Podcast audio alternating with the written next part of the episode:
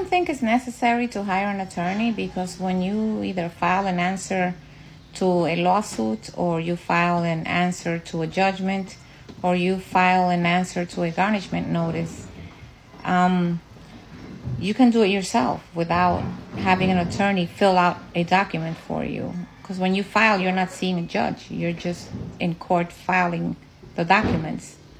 So I don't think it's necessary. However, every court has a legal aid department that they refer you to, and you can always, you know, ask them and then see if you can get somebody from there. So good luck. Short Cast Club